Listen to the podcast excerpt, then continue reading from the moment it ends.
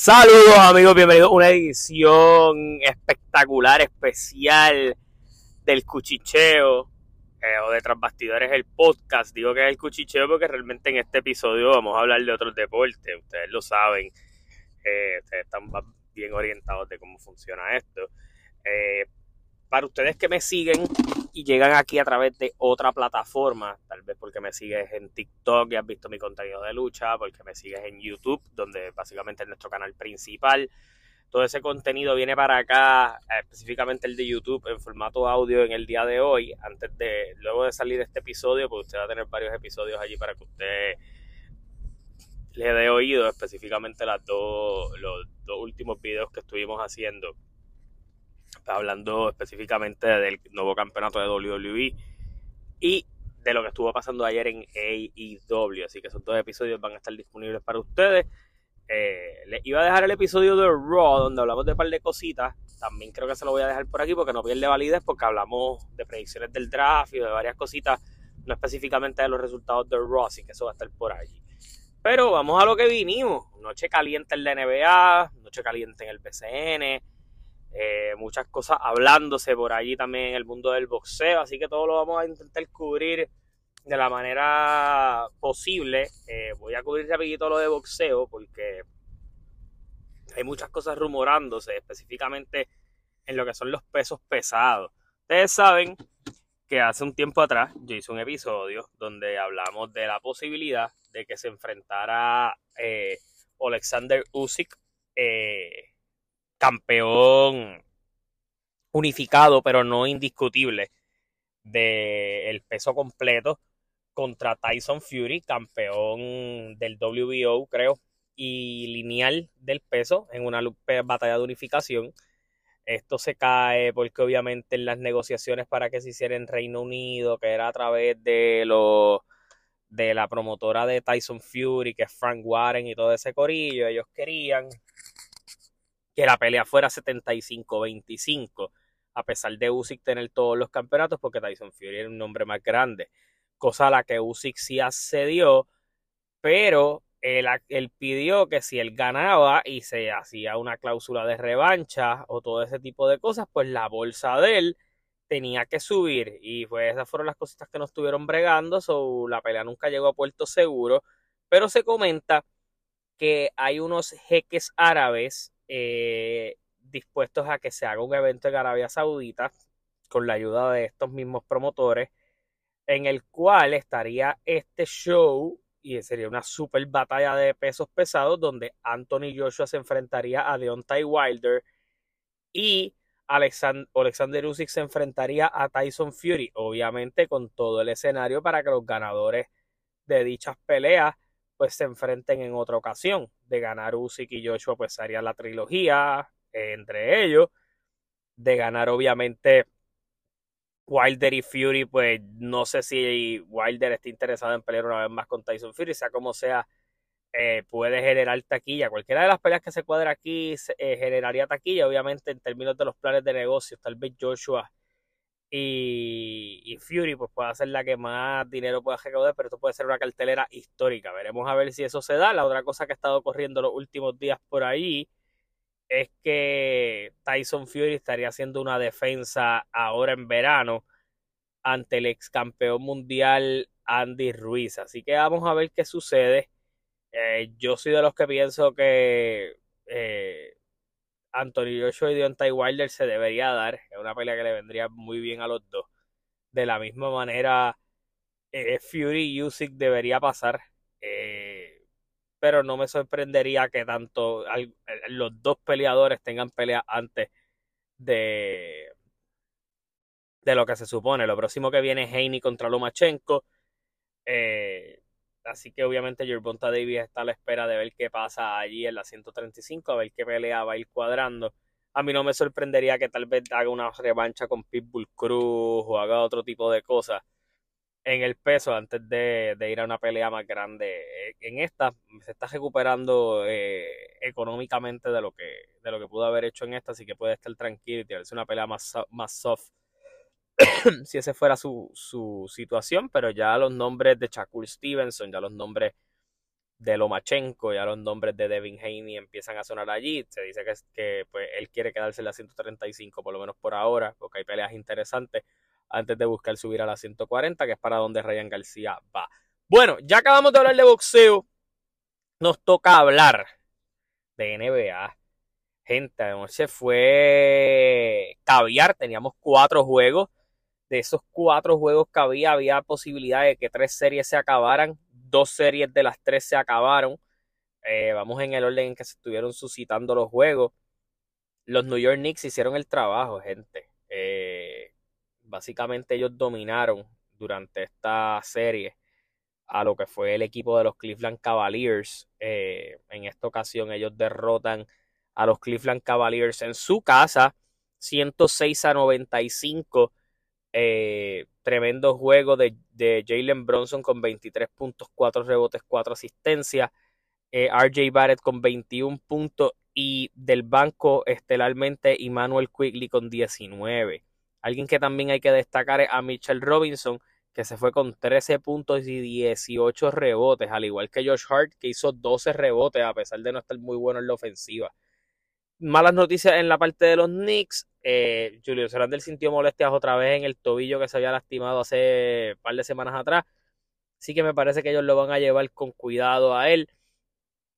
Lo mejor que le podía pasar a los Knicks era que la serie de Milwaukee y Miami se extendiera, pero eso no sucedió. Vamos a ver cómo Julio Randle se recupera un poco. Él no ha tenido los mejores playoffs, ha estado promediando alrededor de 15 puntos por juego, de venir promediando en la temporada regular casi 25 Así que es un bajón casi de 10 puntos. Él no ha estado excelente en términos de, de fisicalidad y todo lo demás, pero esperemos que ese tobillo no esté tan grave que con descanso y todo lo demás pues pueda jugar así sea con restricción de minutos. Por el lado de Cleveland, juego grande por parte de, de Donovan Mitchell con 28 puntos, 21 de Darius Garland, eh, juego eh, horrible por parte de, de, Evan Mobley y parte de Jared Allen, eh, Jared Allen se fue con 4 puntos, 4 rebotes, 4 asistencias. Evan Mobley con 6 puntos, 9 rebotes, 4 asistencias. Del banco la única persona que vino a jugar fue Isaac Okoro con 10 puntos. Y gente, vamos a definir esta serie en una realidad. Tom Thibodeau es un coach con experiencia. Tom Thibodeau es un coach que si sus jugadores lo entienden, son bien difíciles de perder. Y fue lo que pudimos ver en el pasado. Tom Thibodeau fue el coach que llevó al equipo aquel de los Knicks que perdió con Atlanta y básicamente todo el mundo empezó a gritar fuck Trey Young, eh, comentario el que me uno. Eh, y básicamente, pues, no encontró piezas apropiadas tal vez para lo que él quería hacer. Este año, básicamente llega una figura como Jalen Bronson, dispuesto a aprender, dispuesto a defender, dispuesto a ser el point guard general de este equipo. Ellos hacen un trade por Josh Hart, que tiene esa misma mentalidad defensiva y enérgica. Eh, Mitchell Robinson, Julius Randle y RJ Barrett, a pesar, eh, específicamente RJ Barrett, a pesar de no estar muy caliente en el tiro, de tal vez a veces no ser ese super jugador, eh, ha podido también hacer ciertos ajustes. Y Manuel Quigley del banco ha sido una excelente adición. Igual eh, Isaac Hammerstein, que creo que está haciéndolo muy, muy bien. Además que aquí no estamos contando con que Quentin Grimes estuvo lesionado y él ha entrado en una muy buena posición en la rotación. ¿Por qué? Porque ellos están usando a Josh Hart para que te traiga energía del banco, a excepción de ayer, que obviamente pues tuviste que usarlo del cuadro regular. Pero los Knicks básicamente en términos de banca destruyeron a, los Cavaliers, eh, poblaban bien la pintura, buscaban el rebote ofensivo, que era algo en donde tal vez ellos esperaban que con sus dos jugadores grandes los Cavaliers podían hacer algo de daño. Al contrario, pudimos ver a, unos Knicks que, aunque ellos no son, eh, ¿cómo se dice? Sorprendentes en ofensiva, eh, no es que tienen un juego colectivo increíble, pero el trabajo de estos muchachos en conjunto con la energía que brindan es donde está la diferencia, es donde se, es donde se ganan juegos y eso fue lo que ellos vinieron a hacer estos playoffs, ir un jueguito a la vez, alimentarse de esa energía y ahora están obviamente en segunda ronda. Bueno, vamos al segundo juego de la noche. Los Memphis Grizzlies derrotan 116 a 99 a los Lakers. Era un juego que los Lakers debían ganar para acabar eh, esta serie en Memphis, estuvieron en juego hasta el tercer quarter. Yo pienso que las piernas les fallaron ahí al final en términos de lo que venía, de lo que fue el juegazo que estuvieron jugando el, cuarto juego, que fue un juego en overtime y todo lo demás. Eh, Jared Vanderbilt salió expulsado del juego temprano. So, nunca hubo un momento de ellos poder capitalizar en esto. Ahora la serie obviamente regresa a los, Lake, a Los Ángeles. Eh, y pues yo creo que hay varios jugadores que pudieron descansar algo. Yo creo que eso va a ser algo bien importante en, el, en, ese juego 6, donde básicamente tú, pues tal vez Memphis tiene un poquito de la inyección de energía de, de allá. Pero yo creo que en 6 juegos los Lakers pueden venir a hacer el trabajo. El banco de Memphis tampoco es que ha estado sumamente destacado. Esto ha sido un exceso del cuadro regular. Ayer, increíblemente, a pesar de ellos estar ganando, de estar ganando cómodos a finales del tercer quarter, eh, Desmond Bain jugó cuarenta y pico de minutos, Jamorant casi 40, eh, Jaren Jackson casi 40. El único jugador que rozó los 40 puntos en, los Lakers fue Austin Reeves. Eh, pero todos los demás descansaron bastante. Yo creo, a mi entender y siendo un poquito franco, eh, ese jueguito en Los Ángeles va a ser bueno porque hay que ver cómo están las piernas de estos Memphis que cada vez están más cojos. Luke Kennard tiene problemas en un hombro, no se sabe si va a jugar ese juego, así que cada vez se pone más finita la rotación para Memphis. Yo creo que va a ser bien importante que en ese próximo juego salga algún héroe del banco. Ruiz Hachimura ha estado caliente últimamente. Eh, el mismo Hachimura, eh, el mismo el mismo Looney Walker, yo creo que hay alguien que puede extraer. Eh, Dennis Schroeder tal vez calentar un poco más la muñeca. Jared Vanderbilt ha sido enorme en esta serie, a pesar de que los números no son los más espectaculares, su, su aportación rápida es muy buena. Así que yo creo que esos van a ser piezas claves en la victoria al igual D'Angelo Russell. D'Angelo Russell tiene que estar un poquito más consistente en la ofensiva. Hemos tenido muy buenas rachas ofensivas de él cuando le da la gana, eh, pero no, no ha sido constante. Yo creo que hay que buscar la manera de que D'Angelo Russell sea constante eh, y que Anthony Davis juegue similar a esto: 31 puntos, 19 rebotes, esa agresividad del inicio. Eso es lo que hay que buscar. Si se quiere pasar a segunda ronda, esta serie regresa a Los Ángeles este próximo viernes a las 10 y media de la noche. Al igual, el sexto juego de la serie de los Kings y, los, Golden State es este viernes también. Hoy solamente hay un jueguito donde Boston busca finalizar a los Atlanta Hawks en su casa. De esa serie vamos a hablar ya mismito cuando terminemos de hablar de las series que se estuvieron acabando ayer. Tenemos que hablar de Golden State, logra llevarse la victoria en la carretera sobre los Kings, 123 a 116. Tremendo juego de Stephen Curry con 31 puntos y 8 asistencias. Eh, Kevin Looney hay que darle crédito, 4 puntos, 22 rebotes, 7 asistencias. Wins con 20, Clay Thompson con 25. Tremenda aportación de Draymond Green del banco con 21 puntos. Yo creo que eso fue clave. 21 eh, puntos, 4 rebotes, 7 asistencias, 4 steals. Eh, traer esa energía de Draymond del banco lo ha mantenido fresco y ha podido funcionar muy bien. De la misma manera, por el lado de Sacramento, hay que dar crédito. Domantas Sabonis, 21 puntos, 10 rebotes, cuatro asistencias. Yo creo que había que hacer un poquito más de asistencia en ese aspecto. Malik Monk con 21 puntos. Muchos fueron en el último quarter. Y Diaron Fox con 24.7 rebotes, 9 asistencias. Obviamente Sacramento ahora en la cuerda floja de ser eliminados. Ahora que van a Golden State. ¿Lograrán ellos hacer el trabajo? Yo creo que esta serie se acabó. Eh, la defensa de Sacramento ayer no fue la mejor han sido dos juegos constantes y es lo que yo dije. Yo tal vez cuando hice las predicciones de estos playoffs nunca di a, Sacramento ganando la Golden State, pero sí sabía que iban a ser juegos donde Golden State se iba a tener que emplear al máximo. Eh, y esto a veces te deja saber que la rotación de Golden State, por, por, más que hagan ajustes sobre el ajuste y ese tipo de cosas, las piezas son bastante finitas en, en muchos aspectos.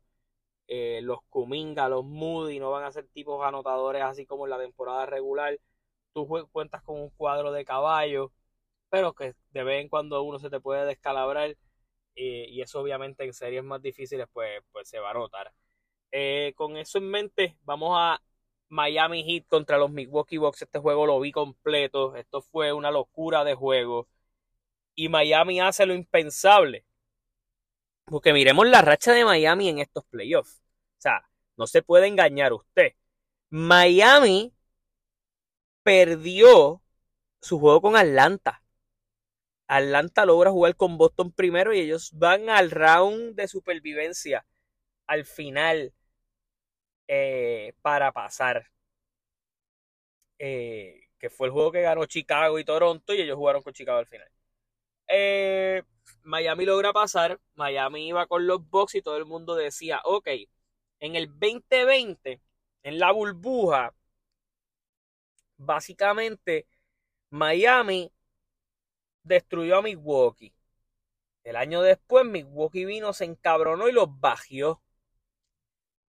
Y este año, pues obviamente cuando tú miras un equipo de los Bucks que tiene las siguientes piezas en su cuadro, un Drew Holiday con una temporada espectacular, un Brook López candidato a defensivo del año, un Giannis Antetokounmpo que siempre es candidato a MVP, un Chris Middleton que durante la temporada, aunque tuvo problemas físicos, ha ido de menos a mucho más. Un Wesley Matthews que a pesar de ya ser mayor tiene el tiro, un Bobby Portis que en parte fue candidato a sexto hombre del año, un Joe Ingles que se sabía emplear muy bien, un Pat Now, un Jay Crowder, un Jevon Cartel, un, un Meyers Leonard, un Goran Draghi. O sea, yo he mencionado aquí alrededor de 12 nombres donde todos en cualquier equipo pudieran aportar. Y la profundidad de este equipo de los Bucks era envidiable. Contra un equipo de Miami que cuenta con un Kyle Lowry cayéndose en canto. Eh, un Kevin Love que ha tenido que, ajustarse poco a poco a esta rotación un Van Adebayo medio machucado. Eh, y básicamente un Tyler Hero que tiene la mano rota y es bien probable que se pierda todos los playoffs. So, contra ese equipo de Miami, un equipo de Miami que es mucho menos que el del 2020, un equipo de Miami que es mucho menos que el del año anterior. Así que realmente tú ibas con un Miami que no se empleó y no se movió en la agencia libre y todos los dimos a perder. Y cuando ellos ganan el primer juego, y mal no recuerdo, de la serie, uno dice, ah, pues está bien, es que Gianni se lastimó a mitad de juego. Y vimos el segundo juego y vimos como aquellos muchachos de, de Milwaukee sin Gianni estostuzaron a Miami, le dieron una catimba cabrona. Y tú dijiste, ok, eso fue la suerte del primer juego. La gente murió. Se acabó. Esto se va 4 y 1 ahora. Y yo creo que fue el mismo pensamiento que hubo de Mike Busenhauser, que es el coach de, de Milwaukee. Y bajó la guardia, mano. Bajó la guardia horriblemente. Bajó la guardia de una manera horrible. Que no se debe hacer. Tú tienes esa, toda esa profundidad. Decidiste descansar a Yanis Antetokounmpo el juego 3 te llevaste otra situación en donde la serie la pusiste 2 a 1 a favor de Miami, porque los descartaste.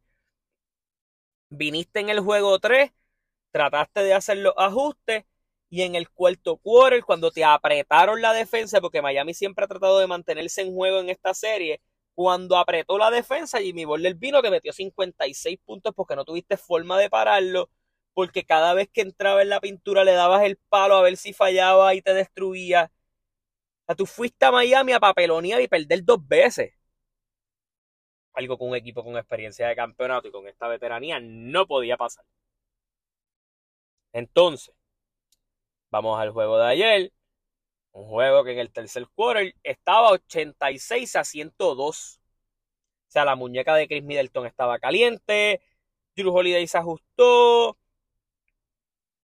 Eh, de la misma manera, eh, Van a Debayo en problemas de falta, Kevin Love en problemas de falta, Kyle Lowry en problemas de falta. Y eso era un juego perfecto para Miami, para Milwaukee ganarlo y moverse y hacer el trabajo. Gente, este juego se fue en overtime. Jimmy Butler te espetó 42 puntos. 8 rebotes, 4 asistencias, 2 steals, estuvo enorme en el último quarter. E incluso voy a ir más al detalle del juego. En el tercer quarter, cuando se hace la racha esta donde el equipo de, de Milwaukee se va por 16 puntos. que, que Bruce López metiendo triple, Chris Middleton metiendo triple galdeado, eh, Grayson Allen metió, hizo una jugada de cuatro puntos. Eh, tú dijiste, esto se acabó, está todo el mundo metiendo la bola aquí. Esta gente está en su casa. Eh, no van a perder. No hay forma de que pierdan. Mano, y durante ese cuarto quarter vimos el mismo ajuste que pasó en el juego 2. Vimos el mismo ajuste que pasó en el juego 4 de la serie.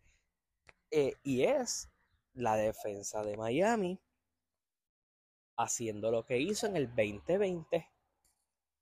cerrarle la pintura a Giannis de tal manera en obligarlo a él a tirar la yompe y buscar el tiro libre.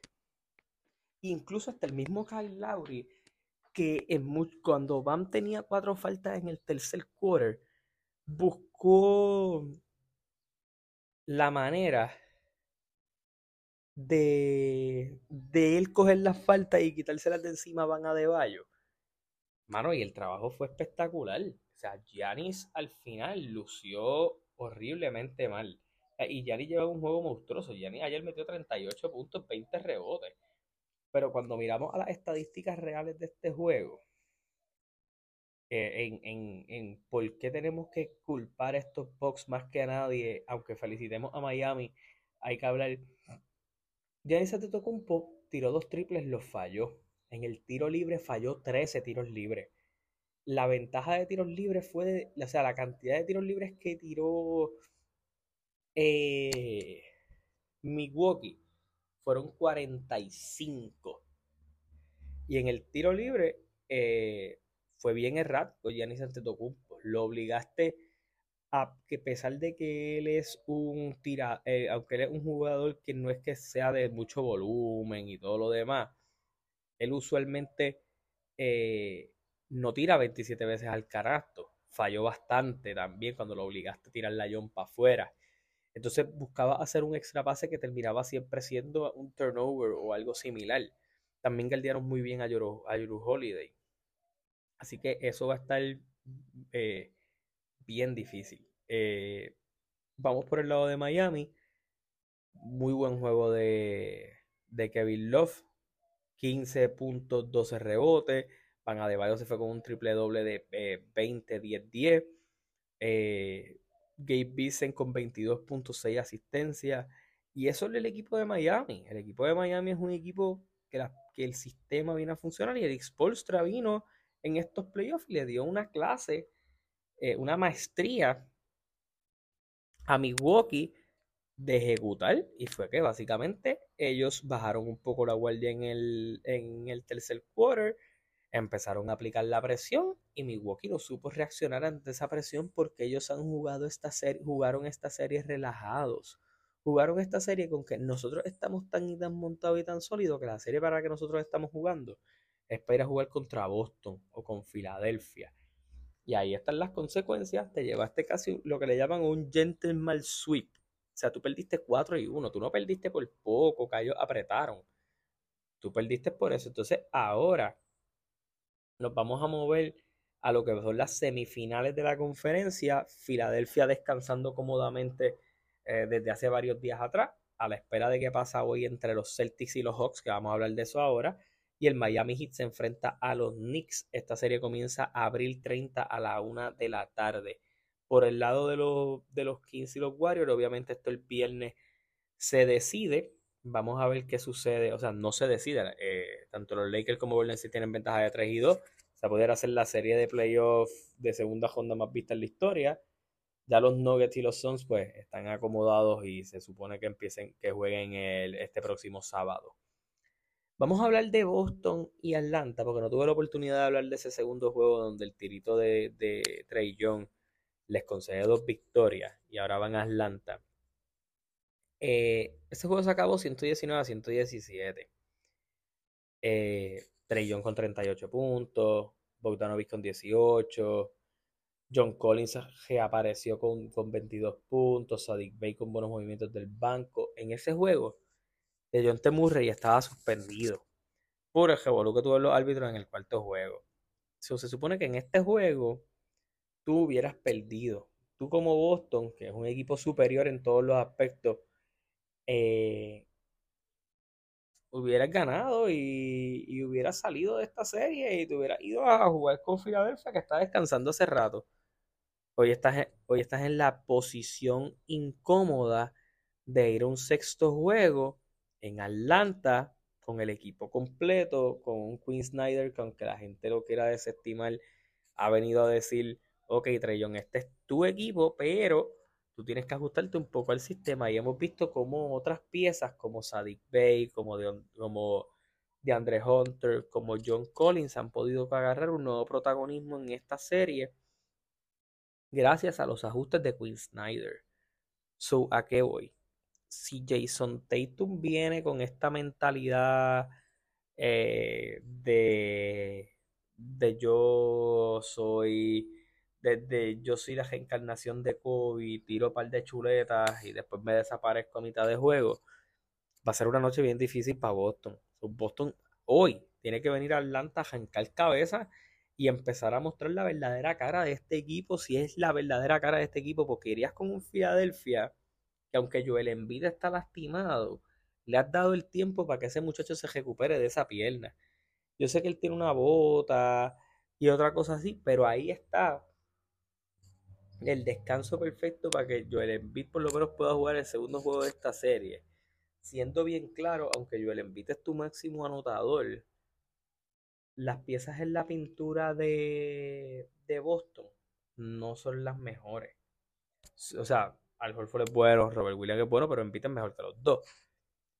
Y obviamente ese equipo de Filadelfia ha podido tener eh, muy buenas situaciones, muy buen descanso, un Harden un poco más enfocado, que ha acomodado en buenas situaciones a PJ Tucker, a Tobias Harris, al mismo Paul Reed, que es el, backup center.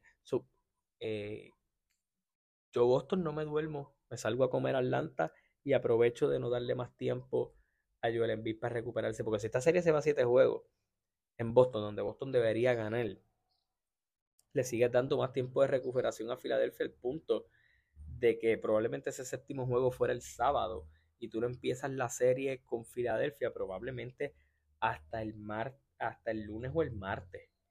Y tendrías más que dos días a recuperarte y Filadelfia vendría casi una semana de haberse recuperado de una serie con Brooklyn que no fue tan física tampoco. O sea, eh, irías tú bastante jodido a jugar una serie bien física. No es como la serie de los Knicks y Miami, que aunque tienen poco descanso, pero la acabaron rápido, pueden capitalizar un poco ese momento. Así que ya mañana se, estaré haciendo otro podcast hablando de, cómo veo esta serie y de predicciones hacia lo que vayan a hacer esos sextos juegos que se van a estar celebrando el viernes. Con eso dicho, nos toca hablar de lo que aconteció ayer en el BCN. Bueno, ayer en el BCN hubo dos jueguitos importantes. Eh, los capitanes derrotan 110 a 107 eh, a los Leones de Ponce en una remontada importante. Eh, los, los capitanes ahora se acomodan en la tercera posición de su sección con 29 puntos de Walter. Y por el otro lado, los Atléticos en overtime derrotan a, los Mets de Guaynabo 75 a 72. Eh, Moni Rodríguez se fue con 10 puntos, 12 rebotes. Jason Page por el lado de los Mets que venían de unas 5 rachas de, victoria. Eh, pues ahora cambian un poquito las posiciones con eso. Eh, Gary Brown cada vez que decide coger la, ofensiva del equipo, hace que este equipo luzca peor. Así que yo creo que Gary debe ser alguien que, que sí es el armador, que sí puede mover la bola, pero no puede ser el arma ofensiva principal de tu equipo porque pasan cosas como esta. Ellos tuvieron la oportunidad de ganar, no metió los tres tiros libres, eh, falló de los tres tiros libres en la jugada media controversial, metió dos. Eso fue lo que llegó el juego overtime. Y en el overtime, pues básicamente aunque los Atléticos hicieron todo para perder, ganaron. Así que si jugando tan mal lograron de ganar la Guaynabo, pues ahora la cosita está un poquito complicada. Se aseguran ellos la segunda posición de su sección, obviamente con récord de 10 y 5, eh, mientras los Piratas están líderes en su división. Así que básicamente el BCN están pasando cositas interesantes, la liga se está poniendo dura. Se, se comenta que este próximo lunes va a ser el debut de Divarcus Cousins, si se da durante el fin de semana lo vamos a estar comentando aquí, pero varias cosas allí pasando en, el BCN. De la misma manera, eh, Humacao cambió su refuerzo, que yo, esto, esto lo voy a decir yo ya mismo. Eh, Pascal Laviasse eh, el sustituto de Thomas Robinson. Parece que a los grises les gustan mucho los ex Sacramento Kings. Pero quiero hablar de algo bien claro. Hay que haber tiene que haber un control de cuántos refuerzos tú vas a cambiar durante la temporada, de que si voto a este y voto al otro, ¿por qué? Te voy a explicar. Es increíble que a menos alrededor de 12, 13 juegos en la temporada ya ha habido equipos que hayan cambiado 4 y 5 veces de refuerzo. Mayagüez votó a los dos de ellos y cogió a otro. Los grises han cambiado de refuerzo como tres veces. Eh, los mismos cangrejeros han cambiado de refuerzo varias veces. Los mismos osos de manatí han hecho trades eh, o cosas para coger otro refuerzo. Yo puedo entender en cambio de que el refuerzo se haya lesionado o de que obviamente pues el refuerzo no ginda, pero yo creo que dos cambios de refuerzo durante el año, o sea, eh, tú tienes cuatro cambios y ya, no te excedas de ahí, porque entonces, eh, a, lo que me refiero con cuatro cambios es, tú puedes cambiar un refuerzo dos veces y un refuerzo dos veces, ya está, pero este exceso que hay de que al final de temporada ya tú tienes a otro, por ejemplo, vamos a poner que DiMarcus Cousins juegue ocho juegos, juegue malísimo, lo cambie, por ejemplo, los Osos ya sacaron a Greg Monroe, Mayagüez ya sacó a Tyreek Evans, eh, Timothy Suárez yo creo que ha cambiado de equipo ya también, Shelton Mack empezó en Carolina, ahora va a los Osos, pero ese es un cambio diferente porque obviamente pues él pidió salir del equipo y entonces los Osos lo firmaron. Eh, so que ese tipo de, locura de jugadores está cambiando todo el tiempo. Pues eso es lo que hay. Así que realmente eh, esa es la que está pasando en el BCN. Después vamos a estar hablando un poquito más a profundidad de BCN durante los próximos días. Los invito a que estén pendientes a mi canal de YouTube, Carlos Toro, al igual en TikTok, en Facebook, donde te enteras de todo lo que está pasando en el mundo de la lucha libre y aquí. Y en, obviamente en este podcast El Cuchicheo, que mañana vamos a estar teniendo episodios, dependiendo de lo que pase con Boston y Atlanta. Así que hasta la próxima, se cuidan, nos vemos, gracias por el apoyo siempre.